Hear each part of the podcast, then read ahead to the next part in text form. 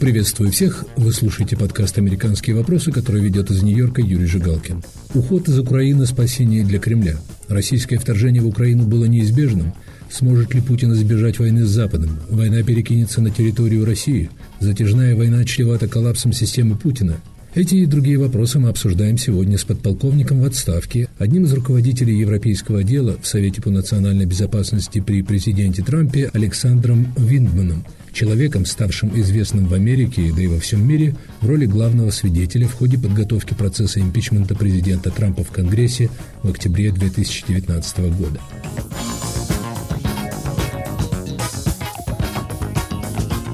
Виндман был одним из американских официальных лиц, присутствовавших во время телефонного разговора президента США Дональда Трампа и президента Украины Владимира Зеленского 25 июля 2019 года, во время которого президент США попросил президента Украины провести расследование предпринимательской деятельности на Украине Хантера Байдена, сына Джо Байдена, в тот момент кандидата в президенты США – по мнению Виндмана, обратившись с такой просьбой, президент Трамп действовал вопреки национальным интересам Соединенных Штатов.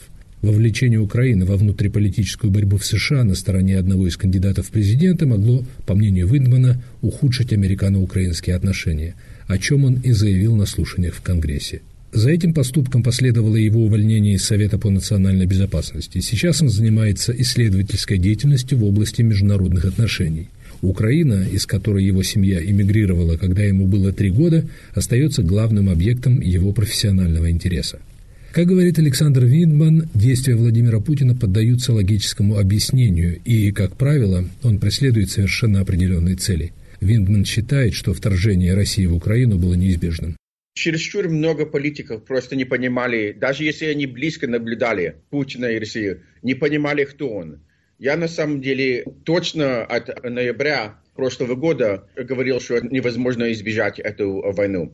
Это серьезное дело и будет влиять на стабильность нашей системы в Европе, НАТО и так далее. Почему вы были убеждены? Ведь помнится, за несколько недель до войны даже официальный Киев настаивал, что у него нет данных о подготовке России вторжения.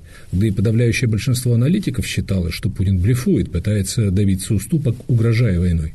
Я чувствовал, что за 22 года власти Путина он действовал через силу, он действовал через оппортунизм, где он влиял на наших политиках, западных политиках, пытался действовать на их страхах и надеждах. Он, как КГБшник, понимал очень хорошо, как действовать на этих две самые важные мотивации.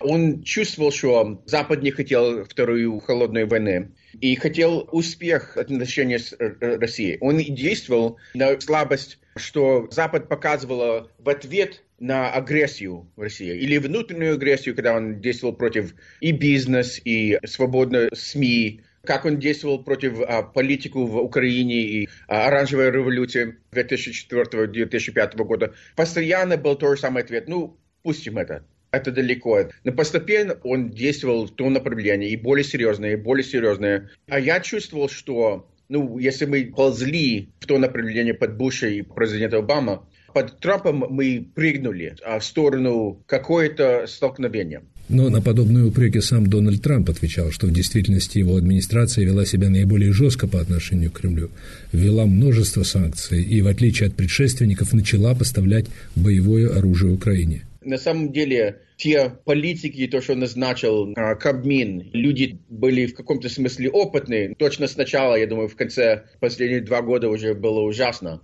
Они действовали по какой-то стратегии. Была там общая стратегия, так называется National Security Strategy, национальная стратегия. Стратегия национальной безопасности. Внешняя политика Трампа была бешеная. Он на самом деле действовал на свое направление, только за свои интересы нужно было какая-то польза ему, политики или а, лично, карманы даже, какая-то польза. Политика для человека, как Путин, он чувствует такие а, вещи очень хорошо, он понимает. Он точно чувствовал, что если был второй тур Трампа, это было бы совсем такая свободность для России. Он мечтал про второй тур Трампа, где Трамп выступил из НАТО, где НАТО не, не действовало, в, скажем, в ответ на угрозу на Украину или войну против Украины. На самом деле, совсем нельзя сказать, что Трамп был сильный Я видел с моими глазами. Я, я был директор политики на России в мое время в Белом доме. И я помню четко и точно, в октябре или ноябре 2018 году, я там уже был 4-5 месяцев в штабе, Россия напала на морские силы Украины в Персидском проливе. И я, в принципе, представил предупредить Россию, что это невозможно не только из-за Украины, но на общую политику свободы мореплавания. Я разработал там несколько ответов, и, и медленно Трамп прекратил все действия вокруг там какого-то ответа. Я думал сначала, что, может быть, это из-за страха. Он не хотел какое-то столкновение. Я понял позже, что что-то другое влияло на это.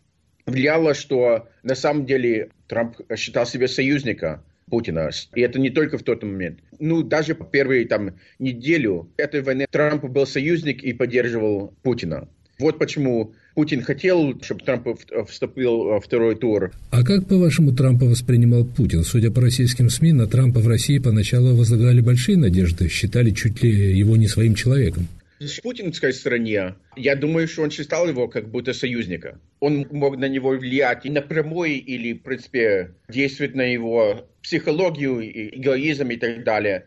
Для Путина есть немного союзников. Ну, есть Ши Цзиньпин, есть такие тираны и так далее вокруг мира. Ким Джонг Ун, Мадуро, иманы в Иране и так далее. Я думаю, что для Путина Трамп, наверное, был ближе к той стране, чем этой. В смысле союзника, чем а, противника. А Путин для Трампа по-другому немножко. Путин для Трампа, я бы сказал, что э, считал Путина как будто модель. Модель влиять власти. Он не должен был ни с кем советоваться, он мог принимать решения самостоятельно. Я думаю, Трамп хотел то же самое. Так для него не, не совсем то же самое, но для Путина, я думаю, что он, да, он, он считал, что он на самом деле мог использовать его в какое-то направление, и так и использовал его вообще. Не просто хотел, но он его так и использовал. Но всегда нужно понимать, что Трамп действовал свои интересы. Если эти интересы не совпадали с Путиным, Трамп двигался на свое направление. Но а я думаю, они часто и совпадали. Господин Винман, а как в эту картину вписывается решение администрации Трампа начать поставки боевых вооружений Украине, в том числе противотанковых ракет «Джавелин»? Ведь это то, что настойчиво отказывался, например, делать президент Обама, несмотря на многолетние просьбы украинцев. Наша политика очень-очень медленно двигается. Мы только в конце поняли, что нельзя просто сидеть, беседовать и вести дипломатические переговоры, нужно действовать. Я думаю, в начале была такая мечта, что можно нормализировать политику с Россией. Так как а, получилось после а, войны с Грузией в 2008 году, был какой-то короткий перерыв. Россия чересчур важная страна, чересчур большая, имеет много ядерных оружий, чтобы исключить дела с ней. Мы часто работали с Россией на надеждах, не на результатах. Мы думали, что можно избежать вторую холодную войну. Мы думали, что как-то можно работать на какие-то важные пути, скажем, на борьбы против э, изменения климата, контроль на оружиях. Есть такие важные вещи. Но на самом деле мы только могли добиться небольшие результаты это потому что какой-то эгоизм американской страны, что мы можем добиться больше, чем возможно. На самом деле нужно работать на направление результатов. И если мы рассмотрим внешнюю политику по результатам, тогда мы должны были вести более такую серьезную политику с Украиной, потому что там можно добиться результатов. Украина хотела работать с нами, а Россия не, не хотела работать с нами. Так нужно вести не на мечтах, а на результатах политики. Это один из таких важных моментов, что мы должны понять больше, кто мы и наши настоящие силы и так далее. Все-таки как и кем было принято решение о предоставлении Украине ракет «Джавелин»? Самые важные игроки были Джим Маттис, секретарь обороны. Кабмин принял это решение.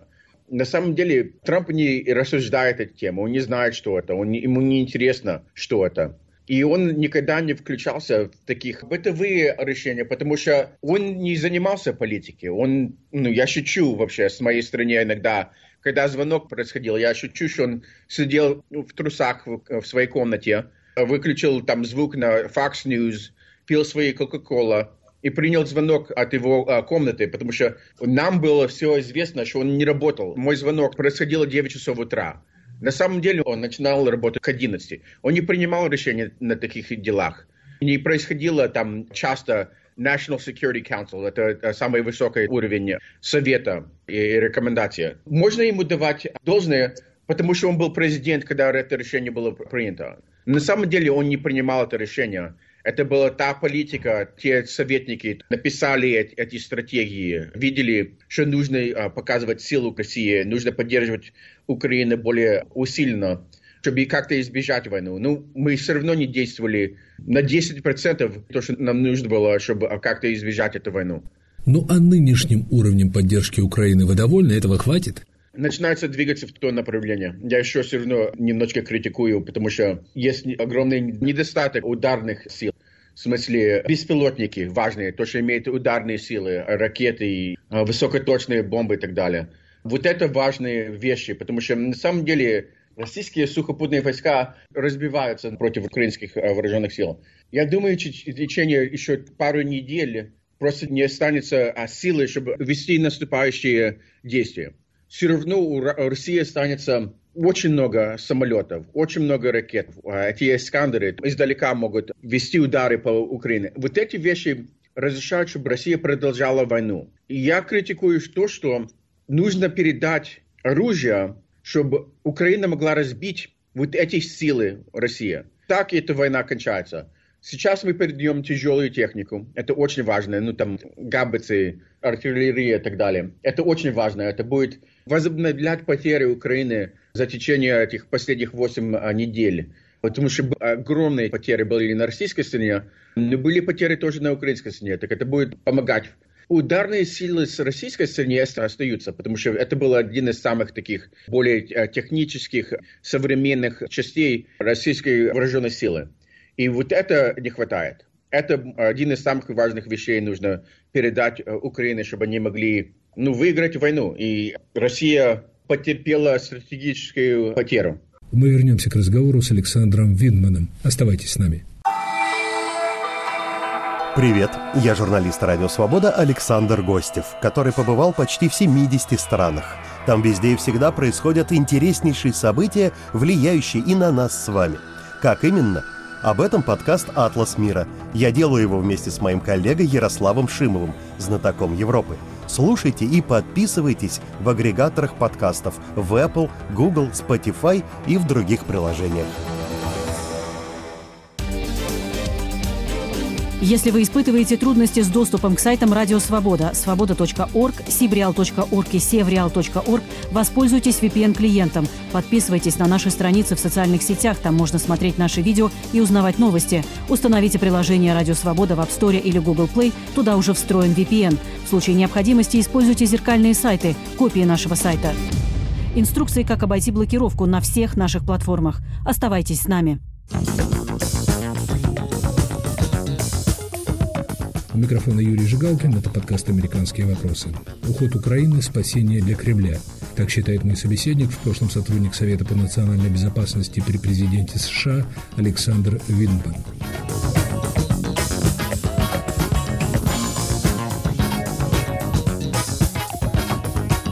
Правильно ли я вас понимаю? Говоря о необходимости предоставления ударного оружия Украине, вы исходите из того, что украинские силы должны наносить удары по российской территории, по тем позициям, откуда по ним ведется ракетный огонь. По меньшей мере разговор идет о российских военных кораблях, потенциально находящихся в российских водах. А как же? Без вопроса. Россия начала эту войну. Эта война только кончится, когда Россия не будет хватать силы проводить наступление. И если Россия имеет самолеты на базе в Крыме или в Ростовской области или на границе с Украиной, она будет наступать на Украину. Нужно передать оперативные беспилотники. Я не говорю э, даже стратегические ударные силы или беспилотники, то чтобы они угрожали Россию. Но оперативные обязательно нужно передать.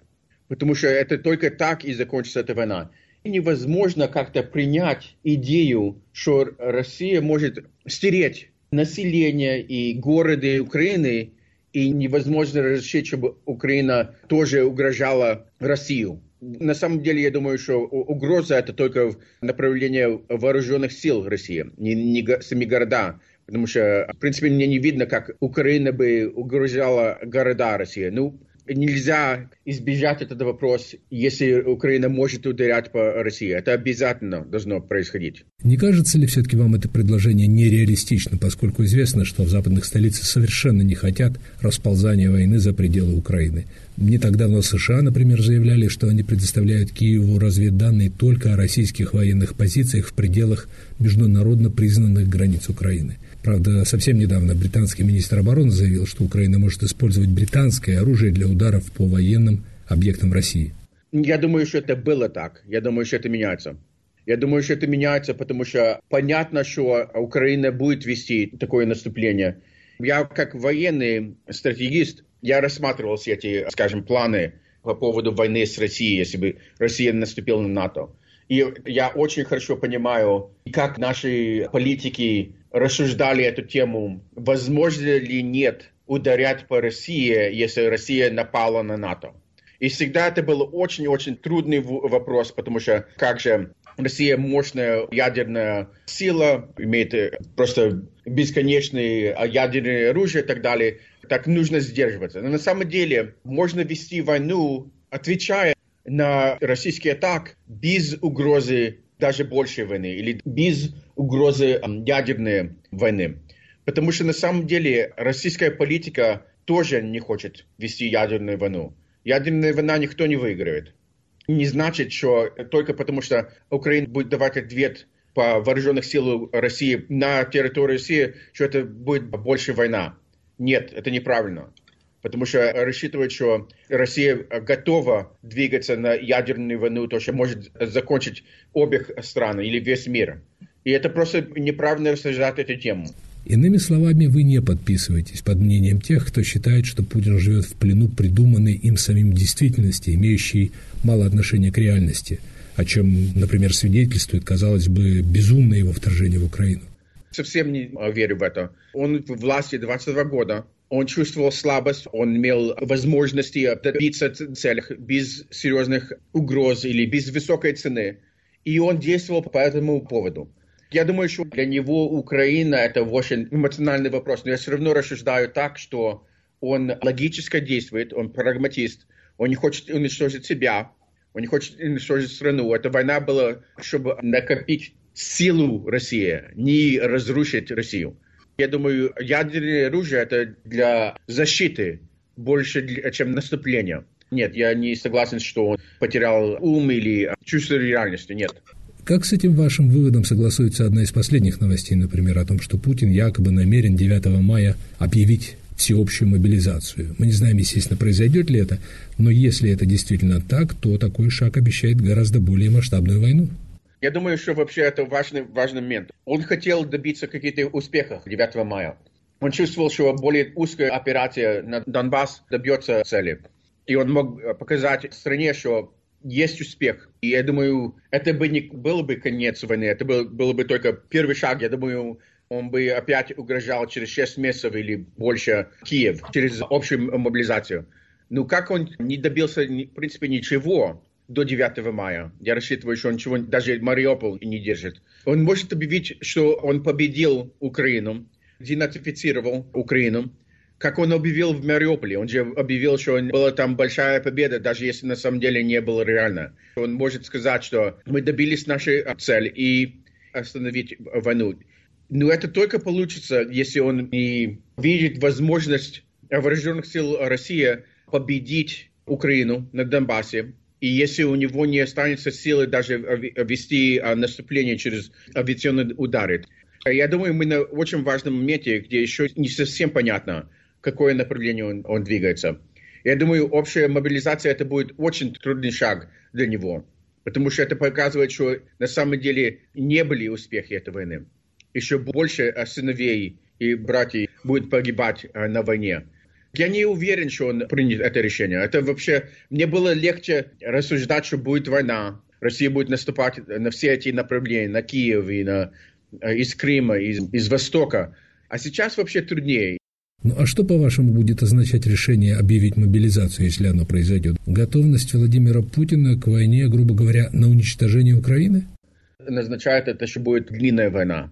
И не обязательно а, война с успехами, потому что общая мобилизация, это нужно будет набирать срочников, нужно будет их тренировать, даже если короткий срок. Это будет месяцы. Нужно будет взять технику из хранилищ. То, что там сидели в советских временах, привести их в рабочее состояние.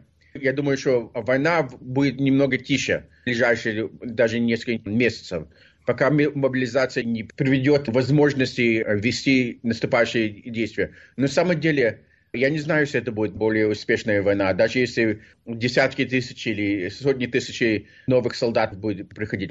Украина тоже имеет возможность и будет иметь лучшую технику, чем Россия в то время. Самая лучшая техника Россия теряет в данный момент. Это просто будет очень-очень длинная война. Эта длинная война значит, что шанс вступления НАТО увеличается очень много. Может двигаться на направление мировой войны, если пойдем в ту сторону. И можно предположить, что в затяжной войне шансы Кремля на победу сильно снижаются, ведь, как говорят западные эксперты, война уже показала слабость российской армии. Без вопроса. Если даже есть слабость, все равно есть сила в населении 140 миллионов людей. Есть а, сила в том, что есть почти бесконечные техники в хранилище. Она может продолжать эту войну долго, очень долго. Пока а, не будет более а, серьезное давление со населения, потому что санкции будут влиять на возможность даже кормить семью. И потери будут показывать, что эта война безуспешная. Война с НАТО возможна. Для меня вот эти моменты действуют против мнения, что он объявит общую мобилизацию. Я думаю, что он, как еще рассуждает нормально, он лучше отложит этот вопрос на будущее, не будет действовать на крах режима. То есть, с вашей точки зрения, продолжение войны грозит крахом режима Владимира Путина. Э, в этом контексте интересно недавнее заявление министра обороны США Ллойда Остина, который публично объявил, что цель США – ослабление России настолько, чтобы она не могла представлять угрозу другим странам. Можно предположить, что администрация Байдена готова к долговременной поддержке Украины. Как вы думаете, чем это противостояние разрешится? Попыткой войны до конца или скорее отступлением Путина? Думаю, что ближе отступление Путина вообще на самом деле, потому что он через силу будет понимать, что большая угроза его режима это через потери в этой войне. Он может еще пока сказать, что Россия какие-то успехи добилась. Ну, даже если не серьезные, какие-то успехи добилась, на его решение будет понятно 9 мая. Если он подвинется на сторону а, общей мобилизации, для меня это будет значить, что он уже не принимает рациональные решения. А если он принят решение, что нужно отступить, чтобы сохранить режим, я думаю, это будет показывать, как я говорил, что он огромные ошибки сделал в этой войне, но на самом деле еще рассуждает как опытный политик. Вы думаете, что продолжение войны грозит коллапсом режима Владимира Путина, и он должен это осознавать? Более скорее, чем если он скажет, что были успехи и просто будет давить на свое население, чтобы не было никакие там а, протесты и так далее. А как бы вы расшифровали заявление министра обороны США о желании ослабить Россию, насколько я понимаю, в военном смысле? Я не по-другому бы сказал. Я хочу, чтобы Россия имела стратегическое поражение от этой войны. Потому что стратегическое поражение разрешит, чтобы Россия приняла, может быть, новый путь где она будет работать, набирать внутреннюю силу и не смотреть на границу и за границей. Может быть, усилена будет борьба против коррупции и так далее. Господин Виндман, ну очень трудно представить, что Путин смирится или согласится с тем, что вы называете стратегическим поражением. Правильно. Ну, он тоже, как опытный политик, будет рассуждать, что на самом деле Россия не та страна, то, что он рассчитывал. Вооруженные силы не, не те, как ему давали отчеты, что она готова. Его наследие будет работать на, на внутреннюю силу а, России. Он понимает, или еще, может быть, еще не совсем, что на самом деле его мнение по политику мира, его мнение по Украине, его мнение по силе российской армии не те, как он думал. От этого он может двигаться более реалистичное направление. Есть э, один важный момент, мы не говорили об 9 мая. Если на самом деле Путин будет аннексировать территорию, то, что завоевано в Донбассе и на юге Украины, это изменит статус Крыма. На ближайшее время вообще, я думаю, Украина может завоевать Донбасс и может завоевать ту территорию, то Россия держит последние 8 недель. Но Крым имеет свой уникальный статус. Как вы думаете, чем эта война может закончиться? Немало людей сейчас говорят о вероятной победе Украины. Но вопрос ведь в том, что в действительности представляет собой победа. Уход российских войск с территории Украины, возвращение Донбасса или возвращение Крыма. Если он объявит новые территории, аннексированные в Крыме или к России, это изменит статус Крыма, и можно видеть в конце даже наступление против Крыма. Я думаю, что на самом деле Украина имеет возможность восстановить статус до войны, до 24 февраля. И, может быть, даже имеет возможность восстановить целостность Донбасса, если эта война будет продляться. Крым, э, я думаю, пока исключен из этого разговора. Я думаю, даже власти Украины понимают, что это будет решаться в будущем. По моему мнению, любой случай Украины будет побеждать в этой войне, будет держать свой суверенитет, независимость. Территориальная целостность – это огромный вопрос. Но эм, я думаю, движение в направлении успеха Украины.